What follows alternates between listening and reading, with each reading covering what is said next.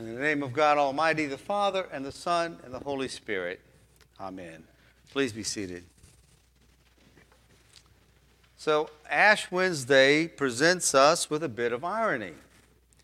We're invited to begin a season of penitence and fasting, and at the same time, we're warned in Matthew's Gospel to beware of practicing our piety in order to be seen by others.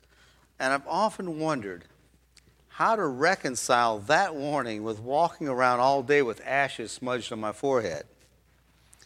Of course, Jesus is not advocating to his disciples not to practice piety.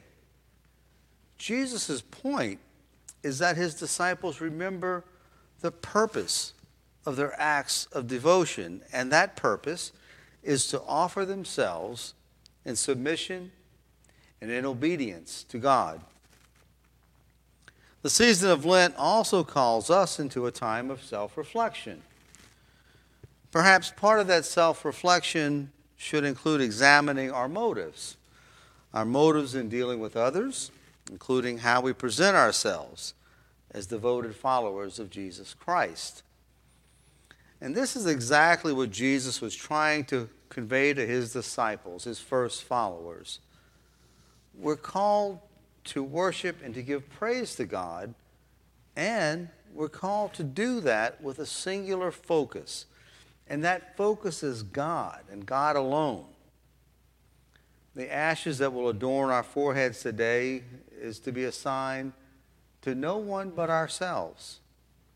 These ashes are a reminder to us that God is to be the primary focus for our lives, the one focus that influences all that we say and all that we do. You see, God is the focus that must influence every one of our motives as Jesus' most recent disciples.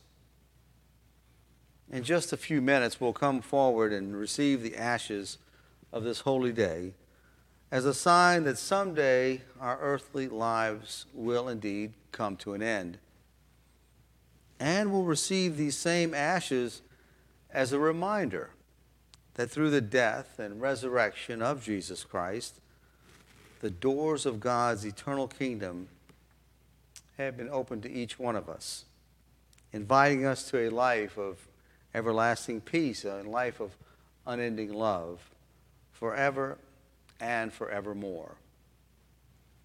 In the name of the Father, and the Son, and the Holy Spirit, amen.